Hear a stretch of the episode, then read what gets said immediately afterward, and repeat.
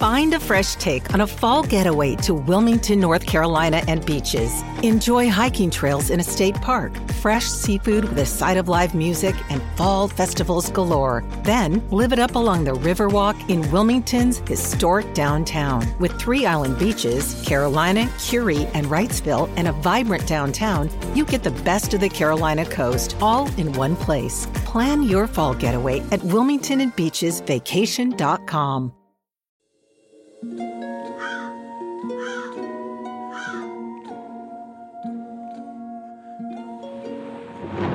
Hi, friends. I hope you're having a wonderful day today. My name is Bailey Sarian, and I'd like to welcome you to my study and to my podcast, Dark History, of course.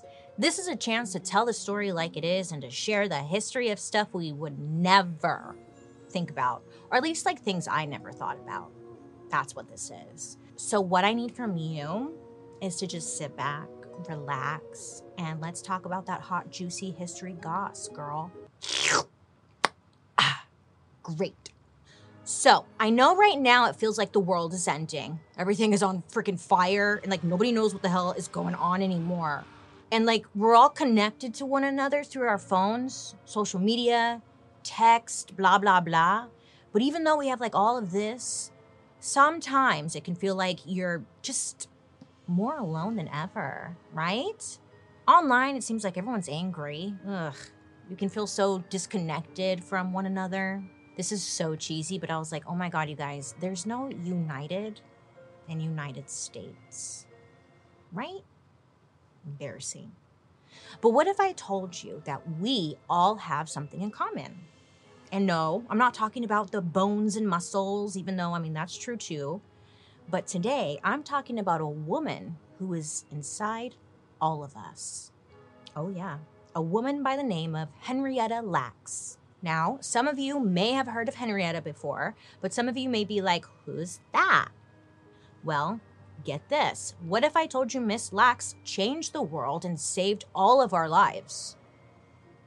Because she did. And how crazy is it that you probably don't know anything about her? At least I didn't. And maybe this is the first time you've even heard her name. So, today, my friends, we are deep diving into a time not that long ago, actually less than 100 years ago, that was facing a whole bunch of diseases we don't even have to worry about today because of Henrietta. So, in order to understand Henrietta's story, we have to talk about how the foundation of trust was broken by a few important doctors back in the early 1900s. So let me open up my book. Oh, it's already open. I opened it, the Henrietta chapter. We're in New York City, 1912. The Titanic is literally sinking. It's like around the same time. Rose refuses to give up the door and make room for Jack. We all know, Rose, there was room for Jack. But that's not the story we're telling today. Because during that same time, in a state of the art lab, was a well respected doctor by the name of Alexis Carrel. And he was trying to do something splashy. He was doing some interesting experiments. He wanted to create something that would really make him like a celebrity within the doctor community, or just like a celebrity in general. Something that would just give him a lot of attention, like front page of a magazine type of attention. Superstar. You know, like we've all heard the stories about the fountain of youth, the sorcerer's stone, the secret sauce of youth, the cure to aging, you know? Well, that's what Dr. Carrel was looking for. This was his goal. Now, this was a big deal because he was amping up the people, getting them excited because he wanted to find the secret to living forever, which sounds like a total myth giving me like bedtime story vibes. But Carrel was dead serious about this. Like he was going to do it. He wanted to live forever. Which, side note, but why do white old men always want to live forever? Like, what is that about? Is that just like mandatory for them? I don't get it. Why do you want to live forever? Like, you're not that great. You know? They never are. Whatever. Anyways, back to Dr. Carrel's laboratory. When I said state of the art lab, you're probably thinking like shiny new high tech instruments, a microscope, maybe like a like some petri dishes, shiny chrome work surfaces, fluorescent lights, bright white walls, crisp white lab coats, sanitized, everything. But, nay, nay. Dr. Carrel was a goth king. There was no light in his lab.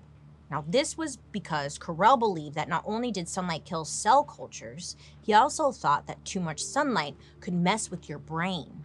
So, Dr. Carrel took these ideas and he went off, all the way off. His lab was a small room. There was like a single tiny skylight, but it was so dusty you can barely see out of it.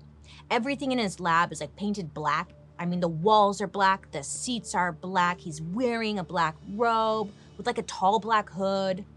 Honestly, I looked up the pictures, you know, and it was like low key giving KKK vibes, but in all black. Like that's how doctors looked. Bizarre. I don't know, man.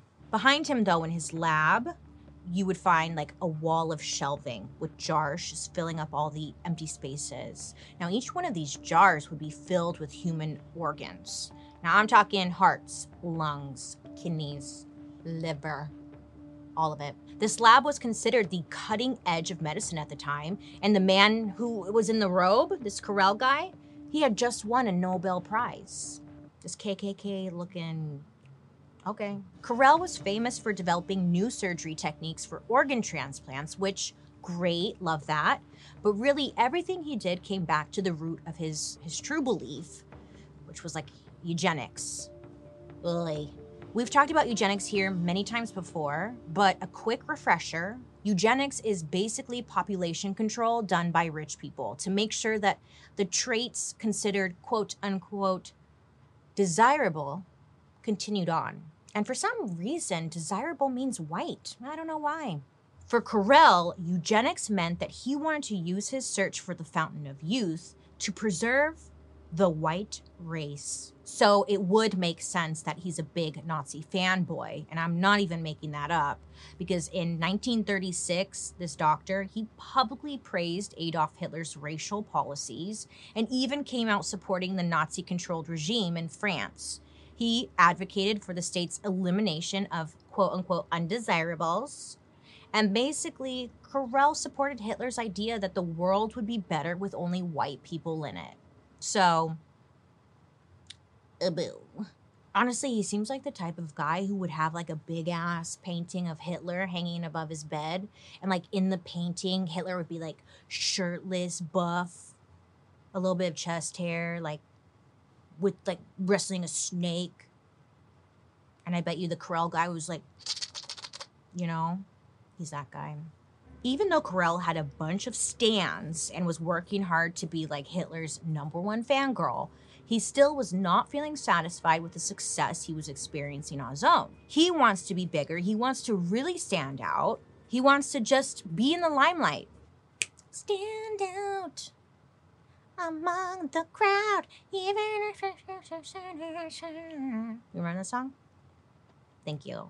Okay, so how do you do this? Well, Carrel sets to work in his dark little evil vampire lab looking for a discovery that will guarantee his name gets into the history books. So remember all those little organs he had in the jars decorating the wall? So he goes over there, grabs one of those jars off the shelf, and removes from the jar a chicken heart. He then starts experimenting with said chicken heart. Now, I'm no scientist or doctor. Maybe you've noticed this. Not really sure what the goal was with the chicken heart or what he was doing, but indeed, he was doing it. So months go by. Dr. Carrel finally comes out of his dark room to announce to the people that he has created an immortal chicken heart Immortal Chicken Heart? Yep, you heard that right, Paul. Immortal Chicken Heart. I guess Dr. Carrel had figured out a way to keep the dead chicken heart cells alive and beating completely on their own. So he's thinking, like, today a chicken heart, but tomorrow it could be a human heart, you know? But I just have to say, like, Immortal Chicken Heart is the freaking coolest name, right? Like, I want to start a band. Immortal Chicken Heart. Know? Couldn't you see that? Immortal Chicken Heart? Me and Paul could go on the road. Ah. So Dr. Carrel takes this discovery to the press and he promises the people that he has the answer on how to live forever. And not only that, he will share his discovery with all of the people. The white people, though. you know, he's like, only the white people. Anyway, the world was going gaga for this guy. I mean, he seems to find how to live forever. He's like telling people that. For decades, people thought Carrel was like this brilliant genius. He got exactly what he wished for. He became so famous that he ended up on the cover of Time magazine. Not just once, he was on the cover twice. To us, like, it's like whatever, but Time magazine back then was like everything. Icons only on that cover. Still true to this day, but like, it had a bigger impact back then. Big deal. Big deal. But not long after Dr. Carrel died, the truth came out. Mm-hmm. In 1944, Dr. Carrel died, and people were getting a little suspicious. You know what I'm saying? First of all, dead. I thought we were living forever, Dr. Carrel. Second of all, other doctors did some digging around. You know, they were trying to recreate the immortal chicken heart situation that made Carrel famous in hopes to maybe further the progress, you know? But they were having no luck. And as much more tried to understand his work, it was revealed that Dr. Carrel was indeed full of shit. Oh, yes. His whole experiment was fake. He was a fraud. A show pony who wanted his five minutes of fame. Or 15 minutes of fame, sorry about that, yeah. He had been fooling the public and the medical community for years everyone believed Carrel had kept the same chicken heart alive outside of the chicken's body, which, yeah, crazy, but they believed it. In reality, he, Dr. Carrel, was just dunking that heart in a little potion of cells to make it beat, air quotes here, before all of his uh, TV appearances. That thing could only live for a few minutes at a time, max. And no wonder he wouldn't tell anyone his secret because he pulled a Theranos. Did you guys watch that show, the Theranos one? I mean, I love a strong female scientist who knows what she wants and goes after it, but like that shit was kind of fucked up, girl. Like, come on. You're making us look bad.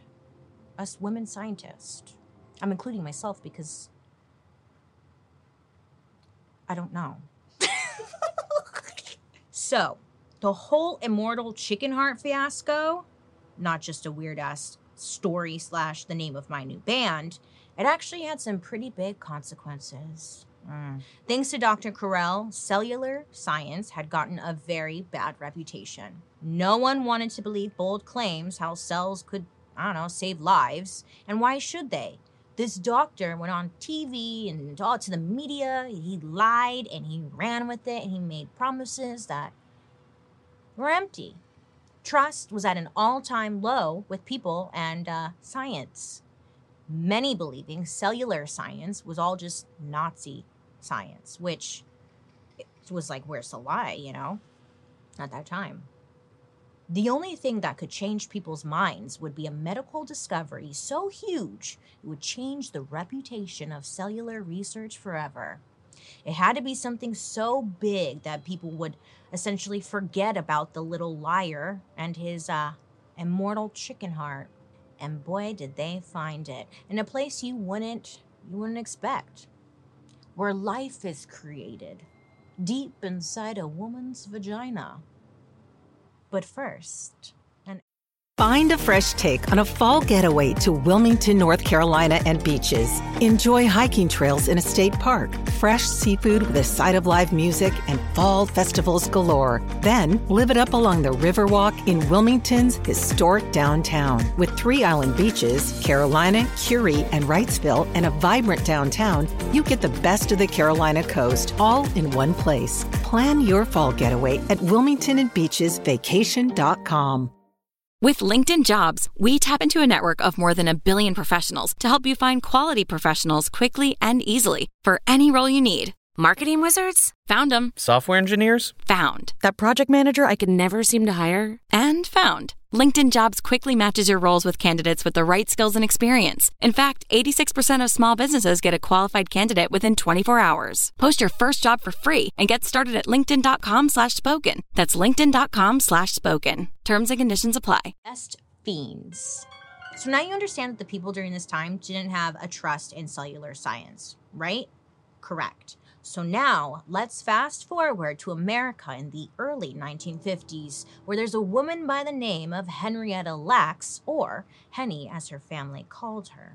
Henrietta was a bright and caring woman, and as a mother, a wife, and a daughter, her smile was said to light up every room she walked into.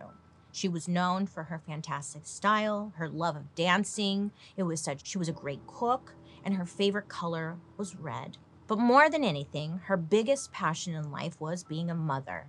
At this time, Henrietta was married to her husband. His name was Day, and she's also pregnant with her fifth child. Now, at this time, Henrietta was, was about 31 years old, and she said that this pregnancy, it felt different. Like she knew something was just off.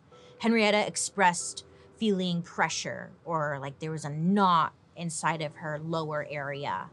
And she kind of just put it off, which I get because pregnancy is pretty wild. Your body does crazy things during pregnancy. And there's like all sorts of, I hear that there's all sorts of random aches and pains and pressure. So, a random pain plus the inconvenience of having to go to the hospital while she still had four other kids and then running a household, like, I get it. Going to the hospital kind of gets put on the back burner. But also, I understand because, like, honestly, I'm not going to the doctors. I'm only going if I'm missing an arm.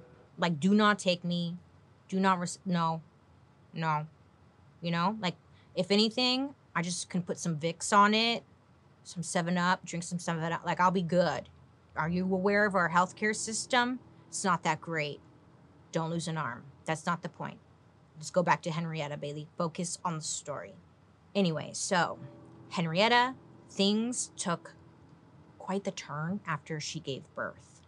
So she gives birth to her, her, fifth child. Now the pain continued to get worse, and Henrietta said that I mean she was it was excruciating. She was bleeding nonstop, and also she felt like she she found a lump inside of her.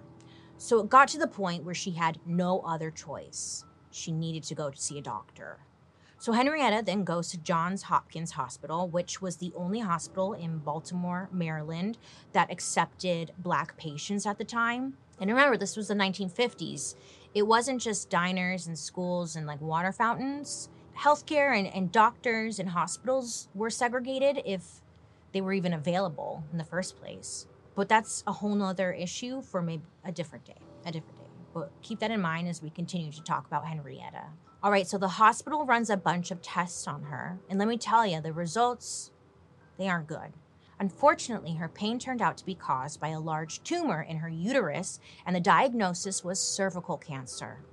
Mm. Now, at this point in time, it was common practice for doctors to run tests on samples of patients' cells and then use anything left over for other research. And they would do all of this without telling the patient like regardless of who the patient was. It sounds crazy, but I guess it, it was like normal then. And this is what the doctors did while Henrietta is in the hospital getting her cancer treatment. Doctors took a sample of her ovarian cells and sent it down to the Johns Hopkins lab.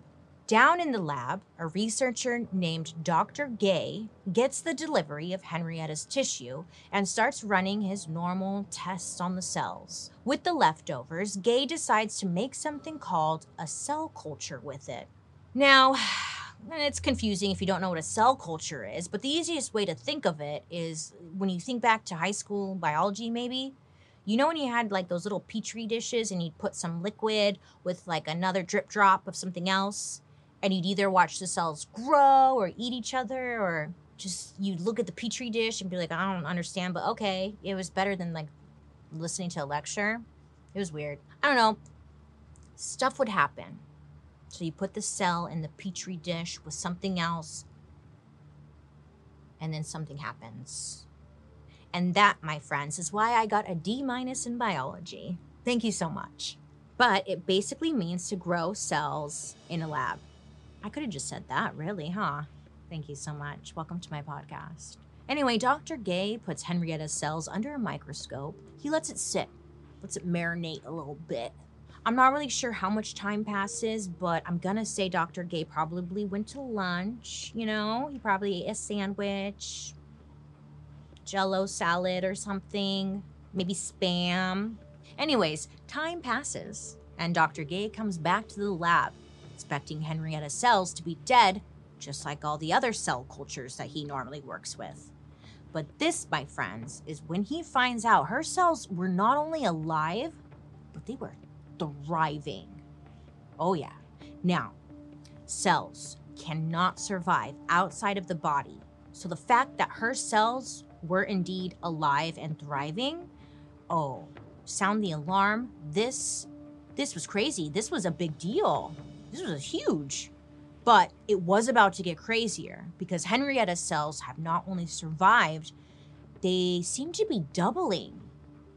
Oh, this was mind blowing. This would make Henrietta's cells the first human cells to not just survive, but also multiply outside of the human body ever in history. This would be like the rom com spit take moment, you know, And they're like, you get it. So, this is so important because since Henrietta's cells were staying alive outside of the human body, this meant they could test cures for diseases on cells instead of testing on actual humans. Cool.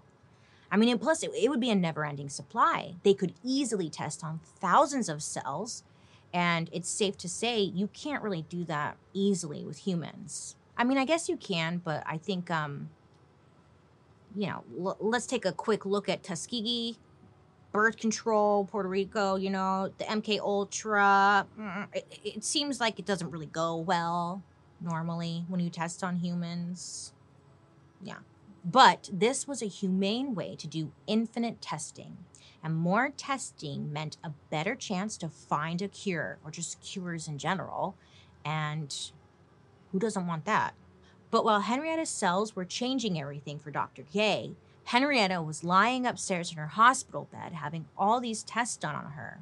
They end up operating on Henrietta for her ovarian cancer, and they sew radium inside her body to treat the cancer. Radium. Okay, you know, like, oh, I guess that was the best treatment at the time. But sadly for Henrietta, it was too late. A few weeks go by, and on October 4th, 1951, 31 year old Henrietta Lacks would sadly die alone at Johns Hopkins Hospital. She left behind her five children and her devastated husband, Day. But Henrietta's cells were still being experimented with by Dr. Gay. Henrietta never got the chance to know just how special she and her cells really were. In fact, no one would know for a very long time because Dr. Gay gave her cells a code name.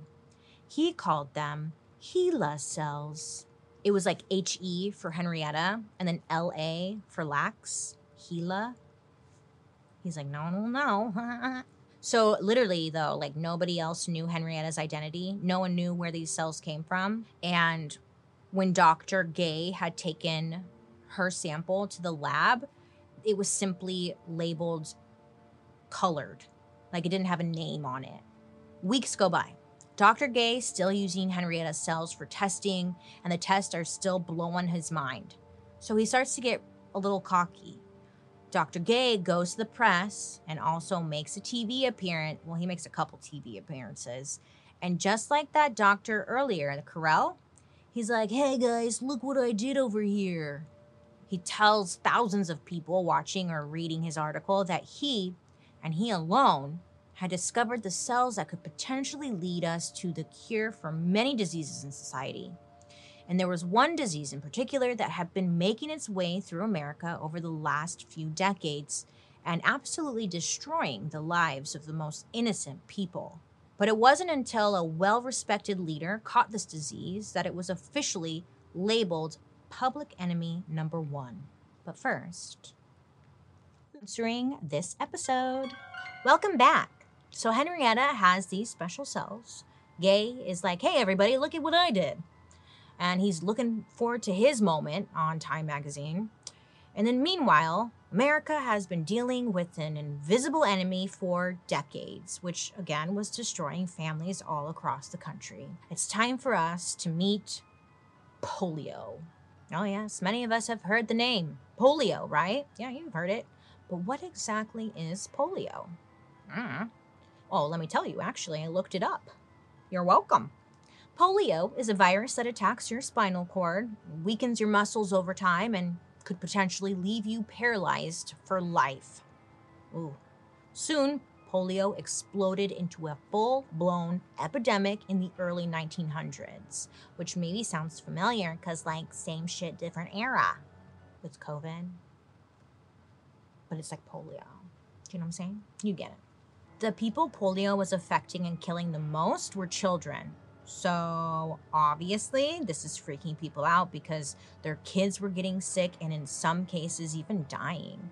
Polio could spread easily simply by contact with a sick person, contaminated food or drinking water contaminated with feces.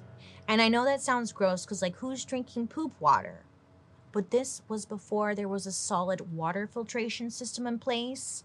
So maybe the water was a little like shitty, you know?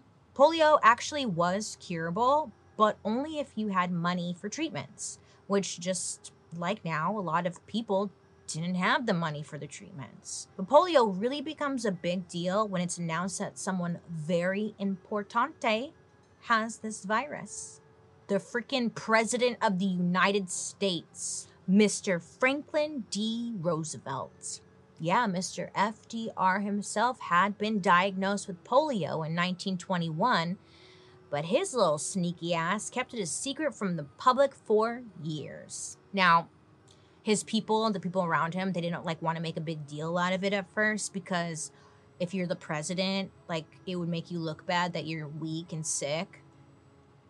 Like he's the he's supposed to be immune to everything. I, I think that's one of the um in the job description so they're like, don't say anything. But as the years went on, I think it got worse and it, it got to the point where he couldn't hide it anymore. So he publicly came out and was like, look, I have polio. Peace out. And after that, it was like all hands on deck. Scientists are going hardcore searching for a cure. Politicians are holding you know, like big fancy fundraisers for all those people with money to raise funds for research and treatments for a cure. So, of course, when you go to these fundraisers, it's mainly like the wealthy people who have money. And they're like, we gotta save the children, the children. The ch- what about the children?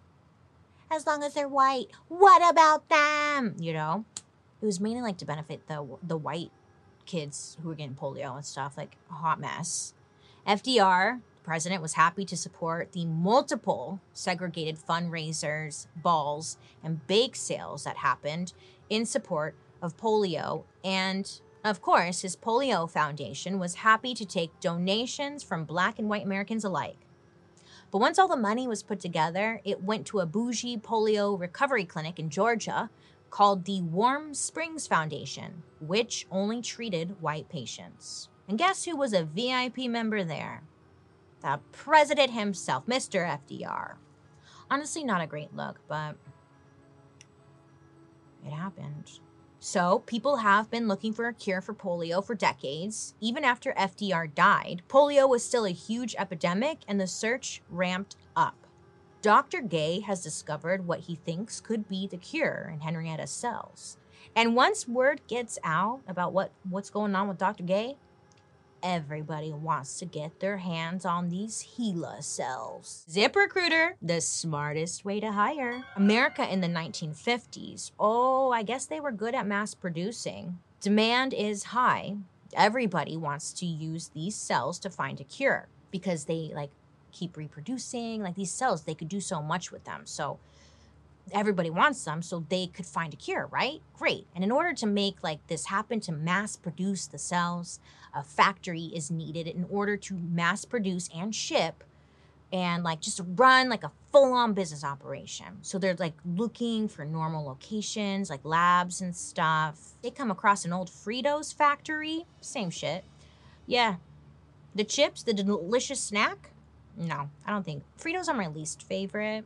Honestly, like if I'm desperate, I'll eat a Frito. But that's we're not talking about Fritos. I'm just thinking about Fritos right now because that's where they set up shop for medical lab. Fritos factory. Come on, that's funny. I mean, to be fair, they weren't pumping out cells and, and chips at the same time, but it's just an odd choice that I like to laugh at and giggle. Anyway, they start pumping out Henrietta's cells, making more. Uh, uh, uh. We're not talking hundreds of cells here. Oh, nay, nay. Or even thousands. At one point, they're making as many as six trillion, yeah, trillion, trillion cells a week. Now, this, my friends, is when people realize that there is a lot of money to be made here. What do the whites love the most? Money. And these things are being sold and shipped for medical research all over the world. Oh, shipping to different countries, continents, other states. Great, you know? Is it? I don't know, Paul. Great. A batch of the HeLa cells make their way to the University of Pittsburgh in 1954, where a scientist is working on a polio vaccine. He's trying to solve the mystery and create the vaccine. But every time he tests normal cells against polio in his petri dish, the polio cells always win. He's not having any luck. But once this doctor placed Henrietta's cells into the petri dish, everything changed it's kind of like a little cocktail, you know, in a little shaker. He puts two parts polio, two parts HeLa cells, a dash of garnish or whatever the fuck. I kind of want a margarita. I think I'm hungry. Fritos, margarita. Anyway, this turns into the most epic battle between the vaccine and virus. But this time, the vaccine has a secret weapon. He added the HeLa cells, aka Henrietta Lacks cells, to the petri dish situation. So he makes the vaccine for polio. It's successful. I wonder if he celebrated. I mean, because that's huge. He just got the vaccine for polio. It's groundbreaking. Once word gets out, the vaccine becomes available to the public, like making it quick. Vaccines for everyone. And by the 70s, polio is a, pretty much virtually over. America went from tens of thousands of people, mostly children, getting this disease. It went down to just 10 cases over 10 years. 10. Tens of thousands to now just 10. Like, that's wild. I think you did it, sir. I think you did it. Good for you, you know, with Henrietta cells. Science seems to be advancing, but not only that, many see it again money making machine. Naturally, Dr. Gey, you know, he's going on, he's riding this big wave with his discovery. And I know what you're thinking. Doesn't he give any credit to Henrietta? Like the woman who sells these are? the only reason any of this is happening? Of course not. This is dark history. At some point, there is a reporter who goes up to Dr. Gey and they're like, Dr. Gey, Dr. Gey, tell us, tell us, Dr. Gey, what does HeLa stand for? But when Dr. Gey has the opportunity to, like, you know, give Henrietta credit, he, typical freaking, typical, right? He says HeLa stands for Helen Lane. Yeah. He's like standing by a window and he's like, he's like, the lady's like, what does it stand for? And he's like, uh, uh, looks out the window. Helen. Sees like Elaine outside. Lane. Helen Lane. That's what I imagine. He just came up with Helen Lane really quick.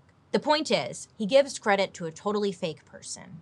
But everyone accepts this and they're like, oh my God, Helen Lane? Icon, legend, whoa. Like, she saved us from polio. They're putting her on t shirts and shit, like, Helen Lane for president. I don't think that really happened, but like, people were excited about Helen Lane. So the whole country is celebrating, and everyone is so happy that there's a vaccine available to prevent the, this disease from continuing on. The polio nightmare is finally over. Yay. Meanwhile, the Lacks family, oh, they have no idea that their mother slash wife is the reason people were able to celebrate. No one had uh, maybe told the family anything, which kind of weird, but okay, choices were made. What makes the situation even more sad was that while doctors and scientists were making bank off of the advancements of the HeLa cell, Henrietta's family was struggling. They didn't have access to basic health care. It was said that one of her sons was homeless, living on the street, just going through it. And to make matters worse, scientists aren't done trying to take from the Lacks family. In 1976, out of the blue, Day, Henrietta's husband, picks up the phone and the emotional roller coaster begins. Yeah. Oh, yeah. So when these scientists called the Lacks family, they were using just a ton of medical terms and phrases, just stuff that you and I, non scientists, would not understand. They're like beep bop boop cell culture, mitochondriac, uh, biology terms. That's all I can think of. Uh, uh, uh, neurons. Sure. So they call, saying all this stuff, asking for cell samples from the Lacks family. But Mr. Lacks, he wasn't a scientist. He didn't understand cell science, so he really could not make sense of what the person on the other line of the phone was saying.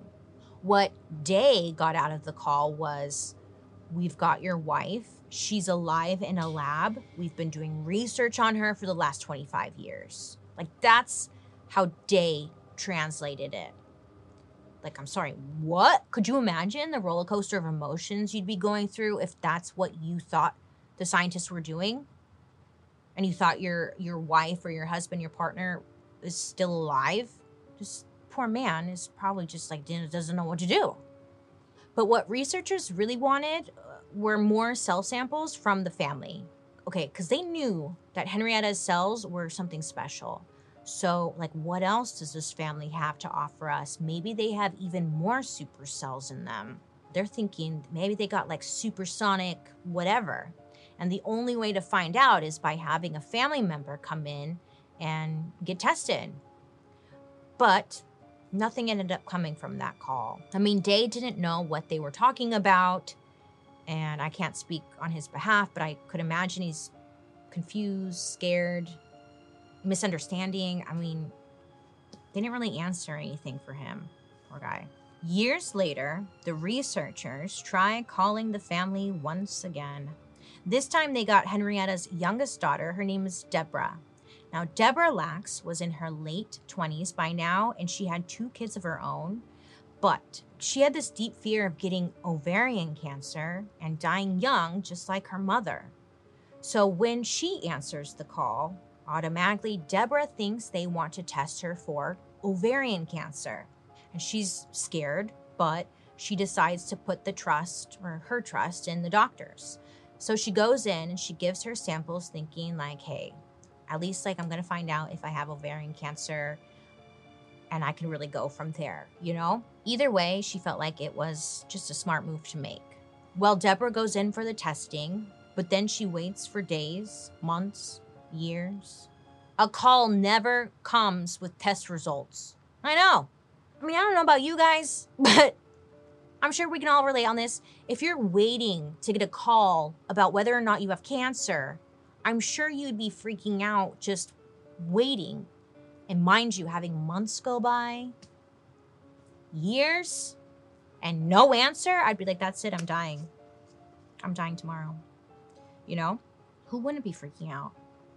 And she did. It was said that Deborah had like several emotional breakdowns over the next few years. So it makes sense that she swore off ever working with scientists and researchers ever again. But once again, bitch, ring, ring. That phone rings. Ring, ring, ring, ring, ring. Deborah answers. Yet again, another doctor on the end of the line. Mm. She's like, ah, what now? This man, he went by the name of Dr. Roland Pattillo. He tells Deborah that he actually worked directly under the doctor who took their mother's cells. At first, Deborah wants to hang up the phone because, um, when has like a doctor or scientist ever actually helped them with something, you know? But As the conversation went on, something about this call just felt different. For the first time, this doctor wasn't calling to ask for something, you know? Instead, he wanted to give them something. He had a gift for them. He told the family that he wanted to gift them a headstone for their mother's unmarked grave, which is like so nice, but also so sad that she was uh, in an unmarked grave and she literally saved the world. Ugh, oy vey. Pattillo explains that there's no one in the world like their mother. Their mother's cells were so powerful that they made copies of them and sent them to labs all around the world and even outer space. That's right, their mother went to space. Damn, Henrietta, she did that. She did that shit. Oh, and the polio vaccine, it wouldn't exist without your mom. That's what he's telling them, you know? Because of Miss Henrietta Lacks, millions of lives were saved and medicine was changed forever. And listen to this the cells were so powerful. Pattillo explained that HeLa cells could live without a body. So even though Henrietta had died 30 years ago, some part of her lived on. In fact, her cells were considered immortal. For Deborah, who had grown up without knowing anything about her mother, the knowledge that Henrietta still existed in a way and that she had been like responsible for saving thousands, maybe millions of lives was overwhelming. I'm sure. You think? That would be really hard to believe, huh? You'd be like, what? What? So, this was a turning point for the Lacks family, and Dr. Pattillo continued to maintain a close relationship with them. Dr. Pattillo took the time to answer the family's questions about what had happened to their mother, explained like all the science behind her cells and also the experiments they did, and just really informed them um, without making it complicated. Up until then, none of the other scientists had taken time to actually sit down like explain this. It was just Dr. Pattillo. So this was like huge for the family to just finally have answers. Incredible. But that wasn't all. Dr. Pattillo did a lot of things in his career to honor Henrietta, like hosting yearly conferences about what her HeLa cells were doing in medicine and inviting the family to speak. He also told the family not to worry about the flood of like calls from reporters wanting to know more about the family, about Henrietta. He handled that for them so the family could just get back to living peaceful lives. So it's nice to know that, you know, there there are doctors like him out there, you know, especially after everything the family win boxes and three free gifts. So by the 1970s, Henrietta is finally being recognized as the actual person behind the HeLa cell. But it's not really front page news. And this might have been the end of what the public knew about Henrietta until years later. In 1988, a student named Rebecca Skloot takes a biology class. She's in college. She goes to biology class. She's sitting there. During a lecture, her college professor is like, you know, saying all these names that are important to biology. He's like writing them down on the board. Bleep, blah, bloop, words. Then he writes down the name Henrietta Lacks. And the professor tells everyone in the class because of this person, polio is no longer a thing. And then he like just erases the name and moves on. And Rebecca is like, wait, what? This sparks her noggin, right? So after class, she goes up to her professor and she's like, Hey, can you tell me more about this Henrietta? Like, what is she lacking? I don't get it. And he's like, I wish I could, but um, no one really knows anything about her. Rebecca's like, wait, wait, wait, wait, wait, wait, girl. You just told us, you just told a class that her cells were one of the most important things to happen to the world. You know, you just said that, but you don't know anything else about her. It wasn't adding up you know? And Rebecca remained curious. But this was a time when Google was not a thing yet. I know, how did we survive? it's so sad. But she had to do like some in real life sleuthing, which led her like right down the Henrietta rabbit hole. So she's making all these different phone calls. She's she's taking notes, and this leads her to the door of our friend Dr. Roland Pattillo. So she asks if if he can introduce her to the Lacks family because she just really wants to know the whole story. And at first, he's like, "No, you can't talk to them. Like they've been through enough. They've been taken advantage of. Absolutely not." He's very protective of the family. But Rebecca is persistent. And finally, Dr. Pattillo is convinced that she does have good intentions and, you know, he feels good about her. So he decides to put her in touch with Henrietta's daughter, Deborah Lacks. So Deborah and Rebecca decide to meet up. And Rebecca is excited to talk to Deborah about the amazing things Henrietta has done for medicine and just hear like her firsthand experience. And Deborah's like, yeah, yeah, yeah, Dr. Pattillo already told me. All Deborah really cared about at this point was like getting to know her mother. I mean, Deborah was just a newborn baby when Henrietta died, and it was hard for her family to talk about her after Henrietta's sudden death. And Deborah, she just wanted to know basic things like what was her mother's favorite color? What did her mother smell like? You know, like all the things that some people just take for granted. I know I do. Like, just she wanted to know, like, did she have nail polish? You know, like, she just wanted to know her mom, Deborah. And I mean, Rebecca, she doesn't have the answers Deborah's looking for, but with Dr. Pattillo's help and the public eye now on the family, she can start putting the pieces together as best as she can. In 2010, she even visited a laboratory where a large supply of HeLa cells were being stored, and what she saw was a floor to ceiling freezer with vials of red liquid, each of them containing a tiny piece of Henrietta. Oh, so like Deborah got to see this, and she just like, I guess she just like was, she gasped, and she's like, I can't believe this is all my mother. God, like what a, what a, that'd be wild. I couldn't even imagine. Now this this encounter was very meaningful for Deborah, who was a very spiritual person. Feeling her, her mother's presence and knowing Henrietta was still alive in a way, she felt like she's even protecting her. She told Rebecca that she believed her mother was responsible for bringing them together. Deborah felt her mother's presence everywhere and believed her spirit continued to guide her through life. This whole story inspires Rebecca to write a book about Henrietta Lacks to spread awareness of her impact on the world. And she teams up with Deborah and Dr. Pattillo to get the whole story. And when the book was completed, it would end up on the New York Times bestseller list. And in 2017, it would be made into a movie starring Oprah. I found it quite beautiful how Henrietta was able to give life to so many people, even after she died so young. On top of that, Henrietta is the reason scientists found the link between HPV and cervical cancer, which has led to saving millions of women from the same cancer that she had died from. So, if you at home have gotten the polio shot, maybe you've done IVF, maybe you even got checked out for HPV, or uh, I know, even taking your dog in for a parvo shot. Well, guess what? Miss Henrietta Lacks has indeed been a part of your life. Henrietta's cells have changed the world.